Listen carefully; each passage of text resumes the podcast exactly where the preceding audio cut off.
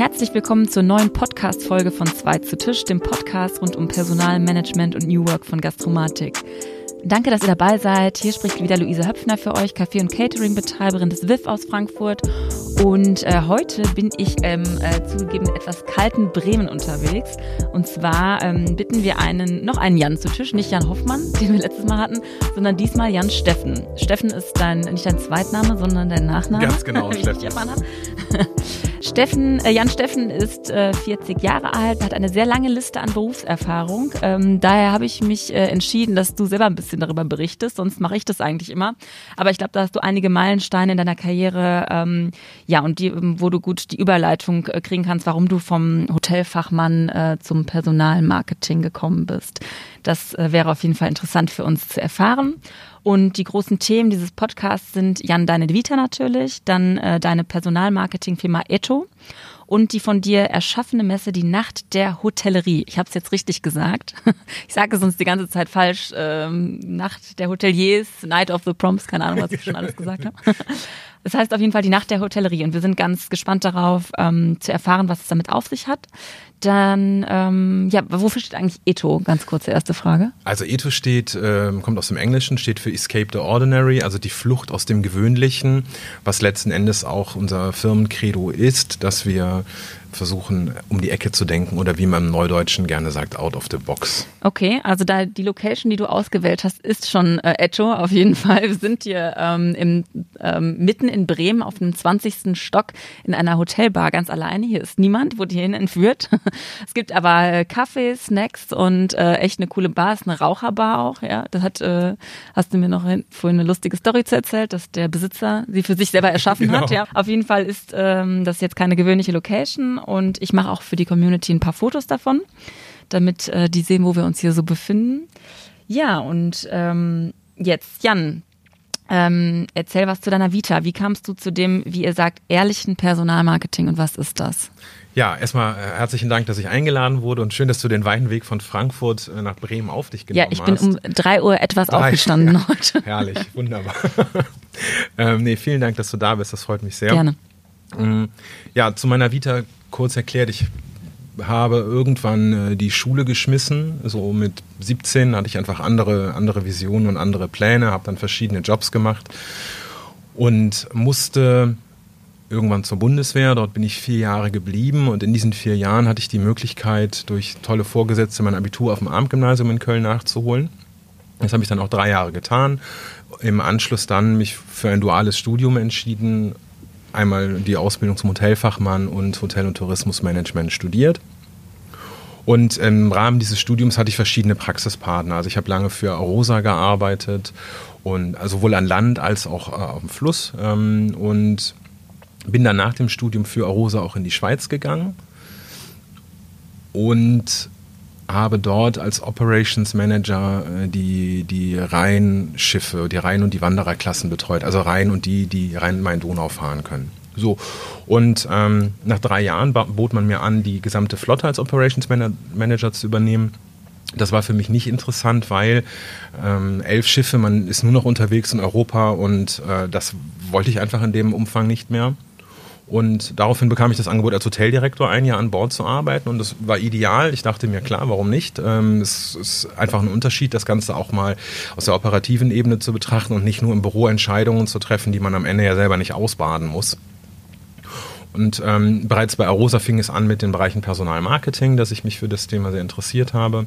Bin dann von der Schweiz und vom Schiff nach Bremen gekommen, habe für die Atlantic Hotels erst 2 Hotels eröffnen dürfen und dann im zweiten Jahr die Arbeitgebermarke etabliert, der Atlantic Hotels, die heute sehr, sehr schön weitergelebt wird von Mitarbeitern von Atlantic Hotels.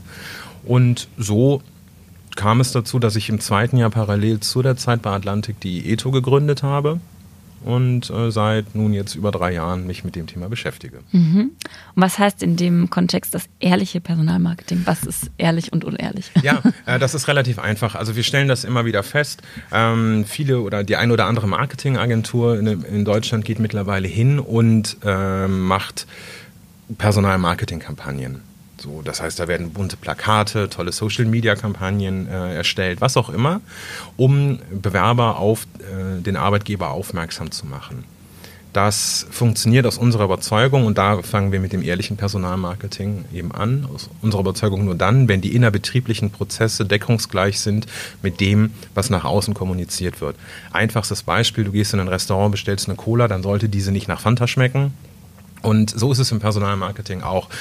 Also, wunderschönes Beispiel, momentan duzen alle in ihren Stellenanzeigen und Bewerbungen. Wir sind jetzt alle hip, jung und dynamisch geworden und jetzt duzen wir. Wenn man dann aber mal auf diese Stellenanzeige in der Du-Form sich bewirbt, also ich werde in der Ansprache ja geduzt. Hey, wir suchen genau dich, wäre so der Klassiker. Wenn ich dann aber schreibe, hallo Sabine, ich habe deine Stellenanzeige gelesen und ich finde es total super, ihr seid ja echt ein junges, dynamisches Team, oder welche Phrasen auch immer gedroschen werden, dann kriegt man nicht selten zurück, sehr geehrter Herr Steffen, vielen Dank für Ihre Bewerbung. Das heißt, ein ganz einfaches Beispiel für eben nicht ehrliches Personal. Verstehe, okay. Das, was ich im Inneren nicht lebe, kann ich auch nicht nach außen transportieren, und das unterscheidet uns nach meiner Überzeugung von einer klassischen Marketingagentur. Und wann kam bei dir der Gedanke konkret, ich muss jetzt Employer Branding selbst in die Hand nehmen? Ja, also vielleicht auch schon bei dem Begriff Employer Branding. Ich finde es relativ speziell, dass man heute versucht, individuell auf Arbeitnehmer einzugehen und dann von einem Branding spricht. Also eine Herde wird gebrandet. Und ich habe mich an dem Begriff immer aufgerieben. Man verwendet ihn, weil er in aller Munde ist, natürlich. Für mich ist es tatsächlich Personalmarketing. Das heißt, intern und extern zu schauen, was kann ich tun, dass meine Mitarbeiter A, zufrieden sind, und B, wie kriege ich es dann auch hin, diese frohe Kunde am Arbeitsmarkt zu positionieren. Also geht's mit dem Wording schon los? Auf ja, jeden Fall. Ich finde schon, weil dieses Thema wird ein bisschen wie die Sau durchs Dorf getrieben.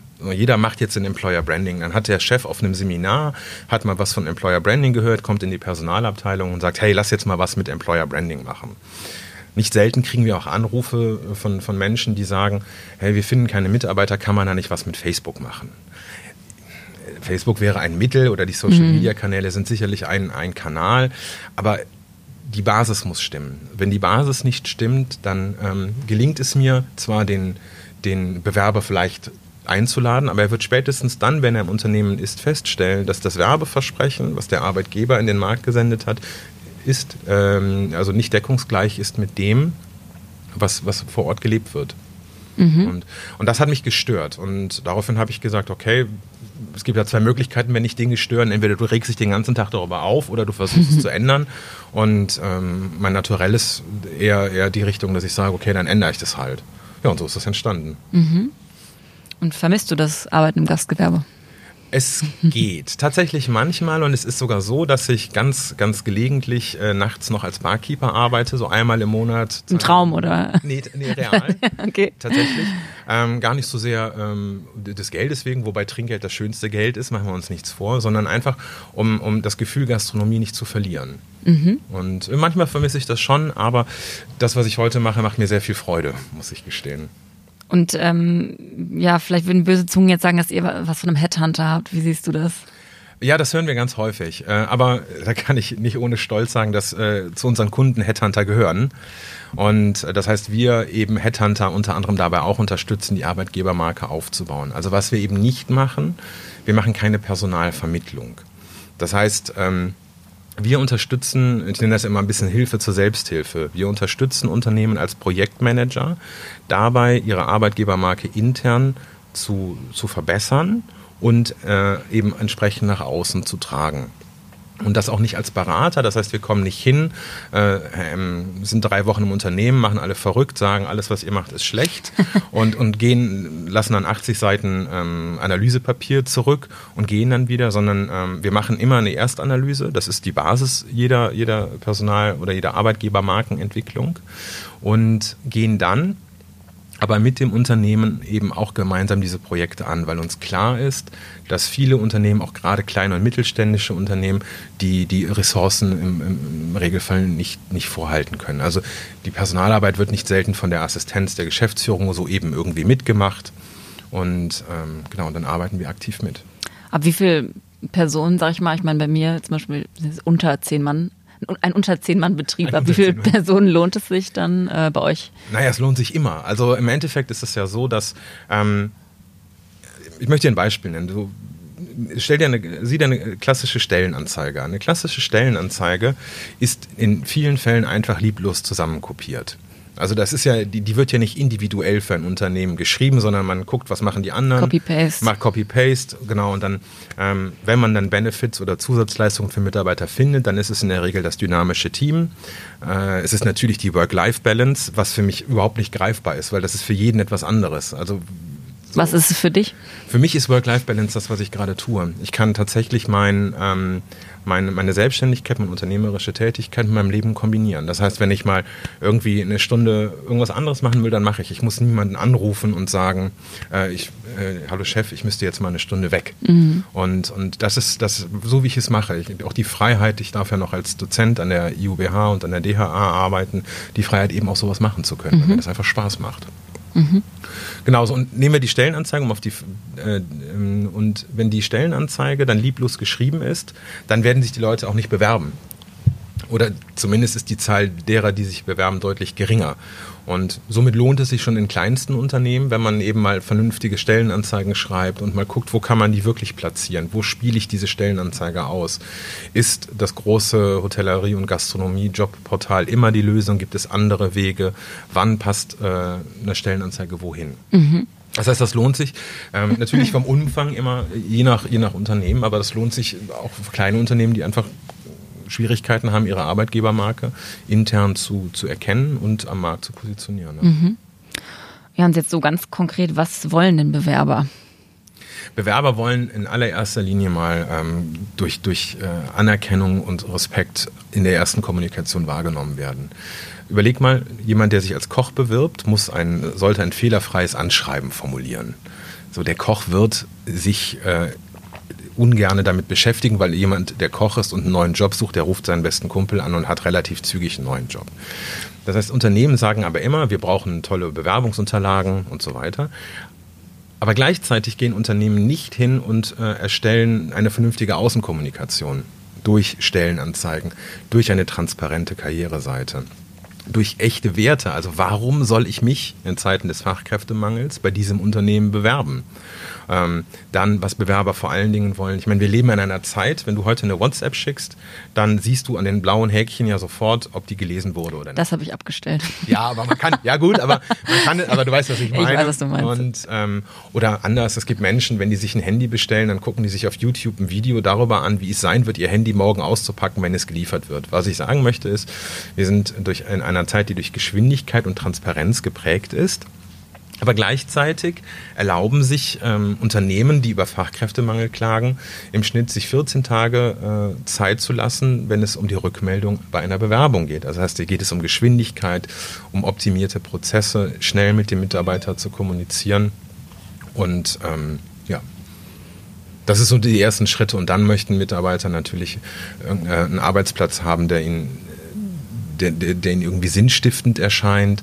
Dann einfach ein vernünftiger Umgang, also dieses klassische gastronomische Phänomen, nichts gesagt ist schon gelobt, das funktioniert heute nicht mehr. Man muss einfach auf Augenhöhe miteinander kommunizieren, weil den Bewerbern heute ist schon ganz klar, dass sie eine Vormachtstellung so ein bisschen. Ja, das. Und am Ende ist es meine Wahrnehmung in dieser Generation, die jetzt in den Arbeitsmarkt eintritt, auch so, dass die schon ganz klar wissen, dass es ein Tausch ist, Lebenszeit gegen Geld.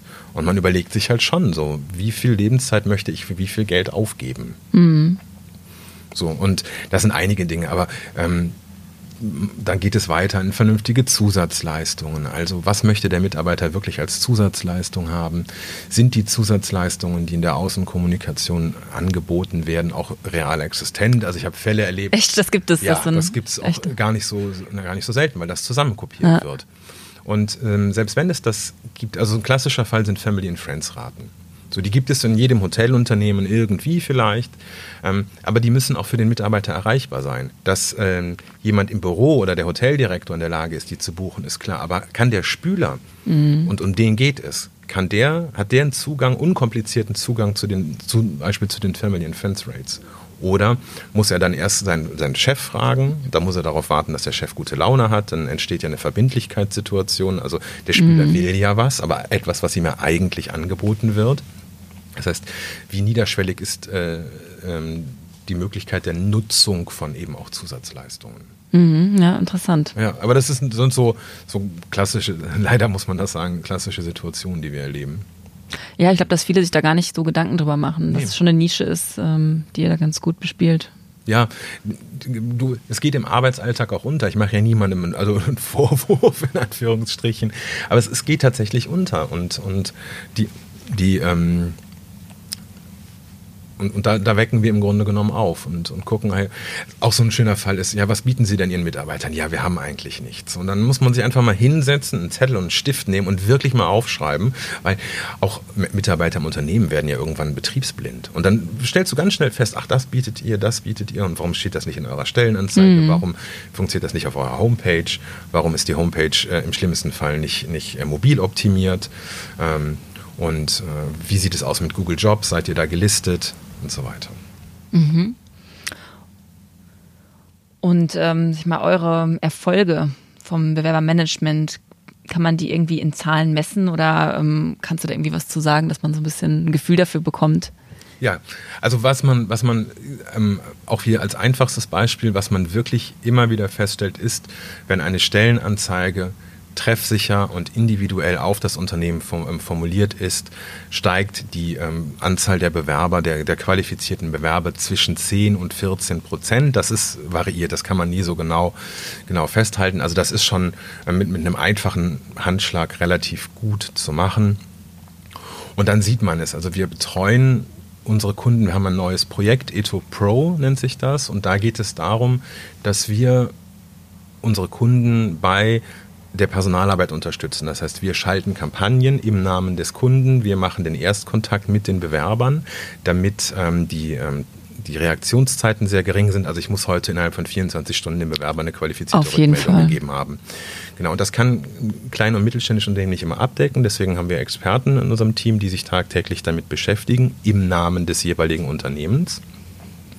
Und da sehen wir halt schon, wenn wir die Kampagnen ordentlich ausspielen und wenn die Geschichte stimmt, wenn es eine vernünftige Karriereseite gibt, sehen wir halt relativ zügig, dass die Kandidaten auch sich einfach bewerben. Also analysiert ihr sozusagen erstmal die Firma, die Marke an sich? Geben der Marke noch einen gewissen Schliff, also um es wirklich entsprechend zu positionieren.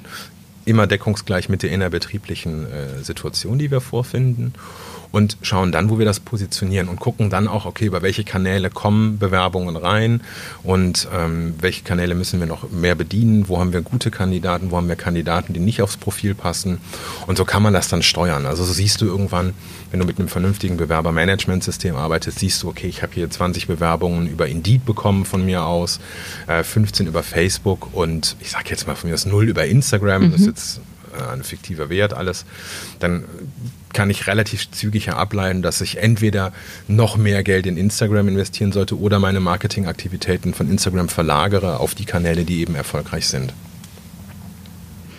Was sind so kleine Schritte, mit denen ich jetzt starten kann in meinem Betrieb, um das Ganze ein bisschen selbst anzukurbeln oder mich da zu verbessern? Das Einfachste ist und das... euch anzurufen. Ja, das ist natürlich eine gute Möglichkeit. Also das kann ich auch, da freuen wir uns natürlich. Aber man kann tatsächlich auch viel selber machen. Der einfachste Schritt ist immer einfach, die Mitarbeiter mal zu fragen, A, wie es ihnen geht und B, was sie sich wünschen, wie sie ihren Arbeitsplatz wahrnehmen. Da muss man immer nur warnen, weil wer fragt, muss mit einer Antwort rechnen. Und die Erwartungshaltung ist dann schon derart, dass wenn der Mitarbeiter seine Wünsche äußert, man als Unternehmer, als Chef, als Hoteldirektor, wie auch immer, sich diesen Wünschen eben auch annimmt. Und das ist der einfachste Schritt. Und dann ist es immer hilfreich, auch zu wissen, wie redet mein Mitarbeiter quasi hinterm Rücken über mich. Also sind meine Mitarbeiter Markenbotschafter? Aus welchen Motiven heraus ist der Mitarbeiter bei mir? Befragt man dann die Freunde oder wie kommt man an diese Infos? Das kriegt man mit. Also das spürt man, das kriegt man im Gespräch mit. Wenn der Mitarbeiter dann also klar, der wird, wenn er vom Chef sitzt und wenn wir jetzt nicht eine Online-Befragung machen, sondern einen 1:1-Dialog, wird er natürlich immer versuchen, irgendwie den Schein aufrechtzuerhalten, weil er auch wenig Stress will. Aber wir haben jetzt gerade für ein Projekt in Karlsruhe, haben wir Mitarbeiterinterviews geführt, das hat eine Kollegin von mir gemacht, und dann kriegst du relativ schnell mit, wie die Stimmung ist und was die erzählen. Und das ist halt gefährlich, weil wenn der Mitarbeiter nur da ist, weil er gerade keine Alternative sieht und abends in der Kneipe oder beim Sport mit seinen Kollegen schlecht über den Arbeitgeber redet, dann zerstört das natürlich potenzielle weitere Bewerbungen. So.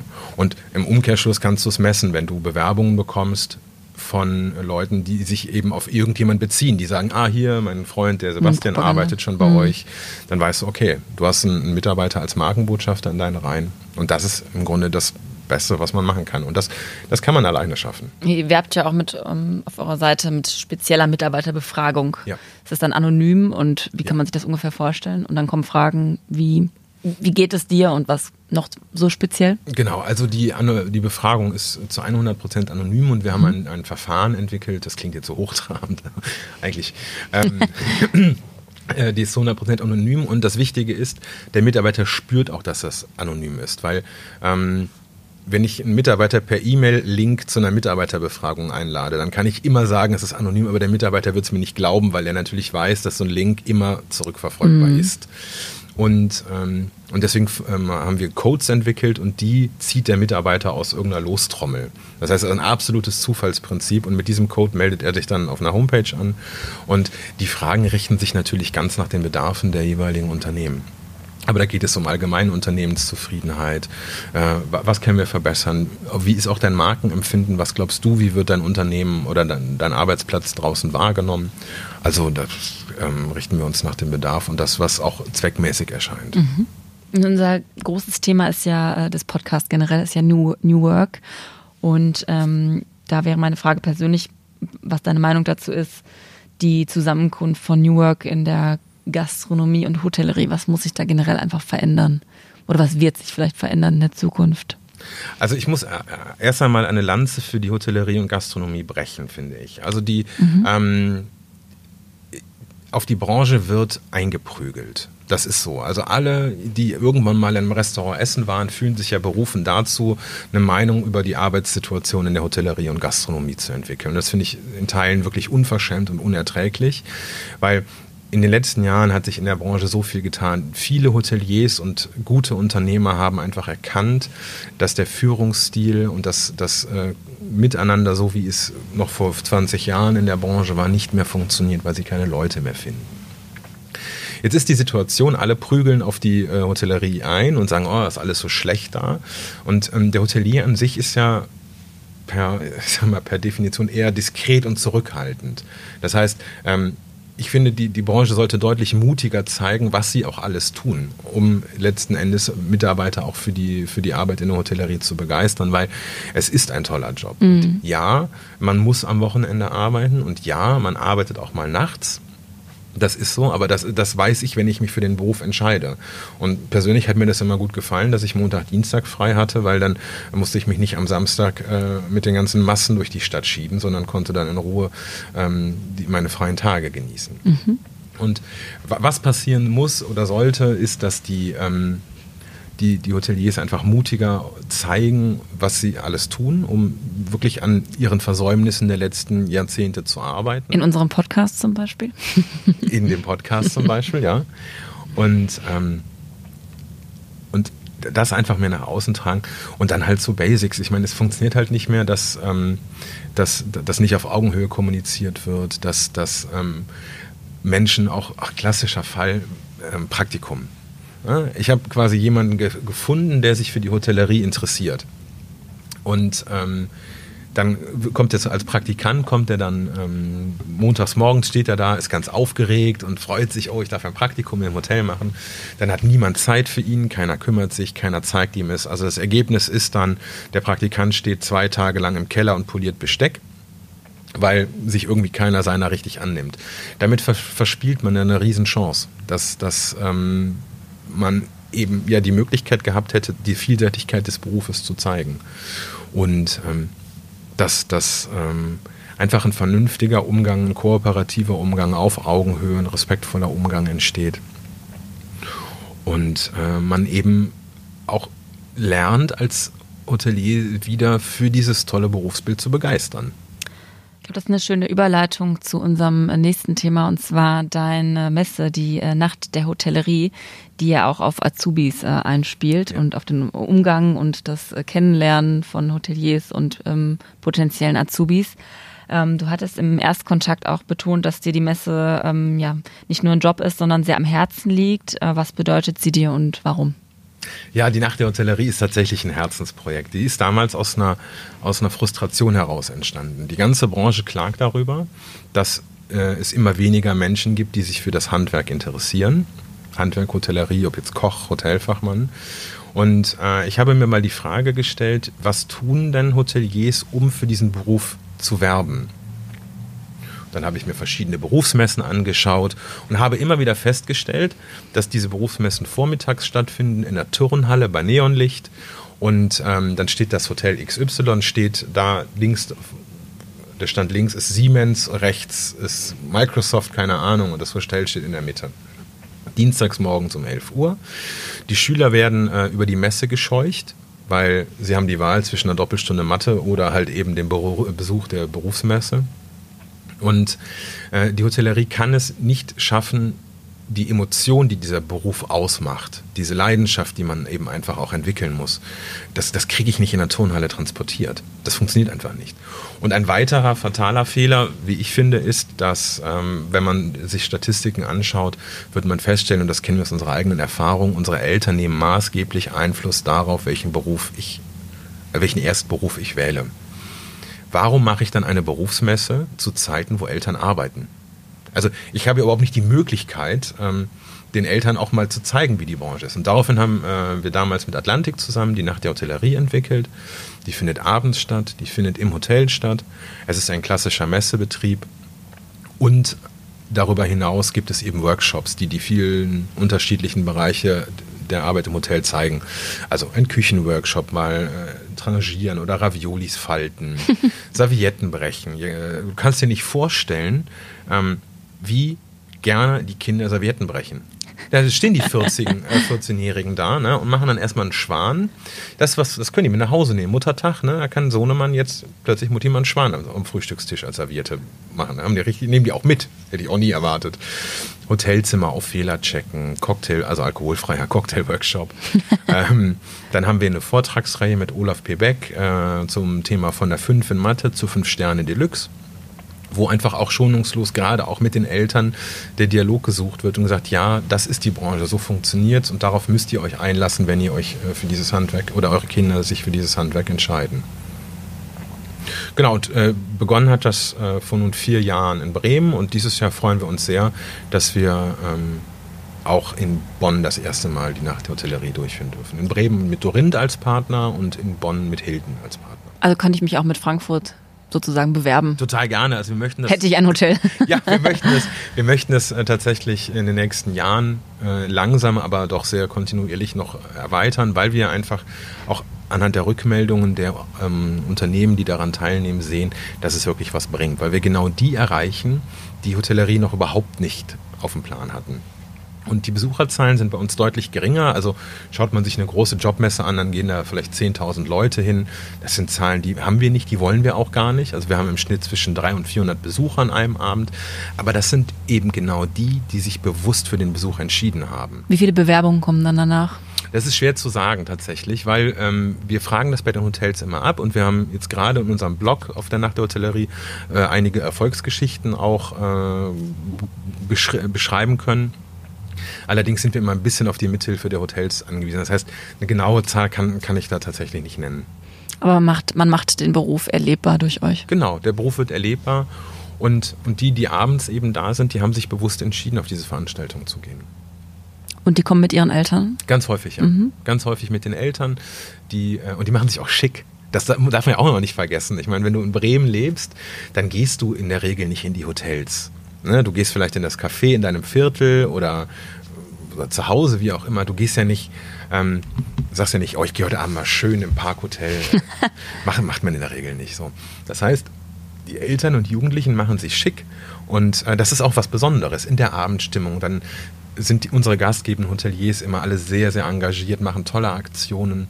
Wie siehst du das Azubis sind ja schon Mangelware. Haben die Firmen da einfach verpasst, sie als wertvoll zu betrachten? Ja.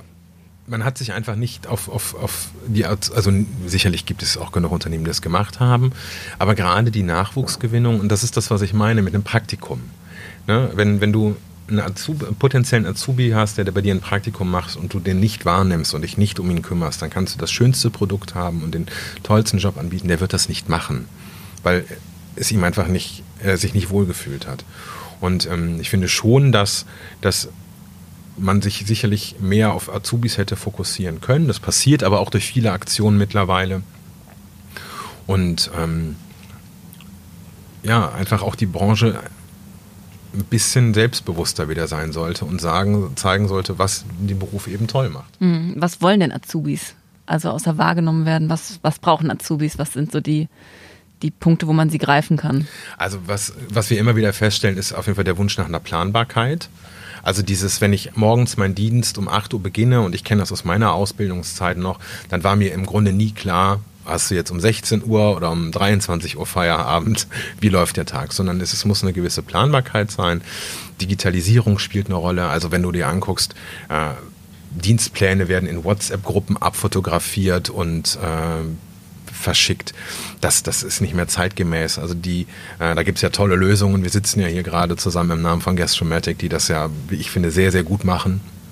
Und dann rechtzeitige Dienstzeitplanung, vernünftige Zusatzleistungen, ein gutes Miteinander, all das, was eigentlich Basics sind im zwischenmenschlichen Miteinander. Das ist kein Hexenwerk. Also du musst nicht immer ein Azubi-Smart kaufen, was ja jetzt irgendwie momentan so ein bisschen der Trend ist, dass man jetzt plötzlich ein Azubi-Auto hat. Darum geht es nicht immer. Sondern also geht es auch nicht um das schlecht bezahlte Azubi-Gehalt. Ich sage das jetzt, weil es gibt ja den Fall von Price Hotel, die 2018 als Hotelkette die Azubi-Gehälter verdoppelt haben. Geht es da auch um Geld? Weil Azubi-Gehälter, wir kennen das, ich glaube, als ich mal angefangen habe, hat man irgendwie 400 Euro gekriegt. Natürlich geht es um Geld. Wenn ich mir den Tarif anschaue, dann darf ich ja per Gesetz um 20% nochmal davon abweichen, wenn ich das jetzt so richtig in Erinnerung habe. Das heißt, ein Azubi im ersten Lehrjahr kann es wirklich sein, dass im schlimmsten Fall, dass er so wenig Geld verdient, dass er davon nicht leben kann.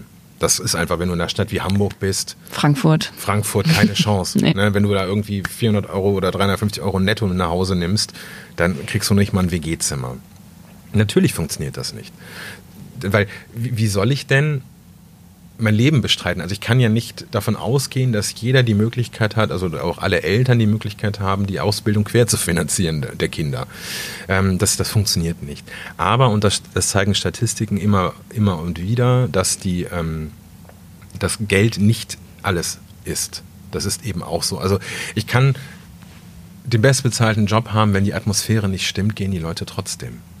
Weil immer weniger Menschen sind bereit, oder gerade jetzt in der heranwachsenden Generation, das sind zumindest das, was wir immer wieder feststellen, sind bereit, für 5 Euro mehr, ich überspitze das jetzt, für 5 Euro mehr in einer Unzufriedenheit zu leben. Also macht wirklich viel diese innerbetriebliche Atmosphäre aus, eine Planbarkeit, Zusatzleistungen, die auch in den Bereich der Shared Economy gehen, also eben der Firmenwagen als Beispiel, ist jetzt beim Azubi noch nicht relevant, aber der Firmenwagen verliert ja zunehmend an Bedeutung als Benefit.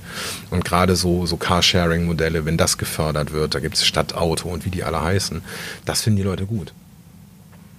Und da geht die Reise hin. Das heißt, es ist nicht immer nur Geld und eine Materialschlacht, sondern, was ich anleitend auch sagte, ich muss mich wirklich hinsetzen und mir die Frage stellen, was kann ich als Unternehmer anbieten, was geht und was möchte die Zielgruppe. Was ist ein Mehrwert für den Bewerber, den ich da habe. Und dafür muss ich mir aber die Zielgruppe angucken. Ich muss mir darüber im Klaren sein, das ist wie im Produktmarketing auch, das ist nichts anderes. Ich kann das tollste Produkt entwickeln, wenn ich die Zielgruppe verfehle, dann hat das Produkt wird es nicht bestehen. Und so ist es im Personalmarketing auch. Ich muss mir überlegen, für wen mache ich das? Und wenn ich der Meinung bin, in zum Beispiel Stellenanzeigen zu duzen, wobei auch da es spannende Studien gibt, die sagen, dass das gar nicht so gewünscht ist, Weil es geht ja bei einer Bewerbung auch um etwas. Das ist ja gerade im Ausbildungsbereich eine Lebensentscheidung im Zweifel. Oder zumindest aber eine Liaison für die nächsten 3,5 Jahre. Da möchte man nicht so lapidar. Genau, sprechen. Da möchte ich einfach nicht so lax angesprochen werden. Ich kann das verstehen.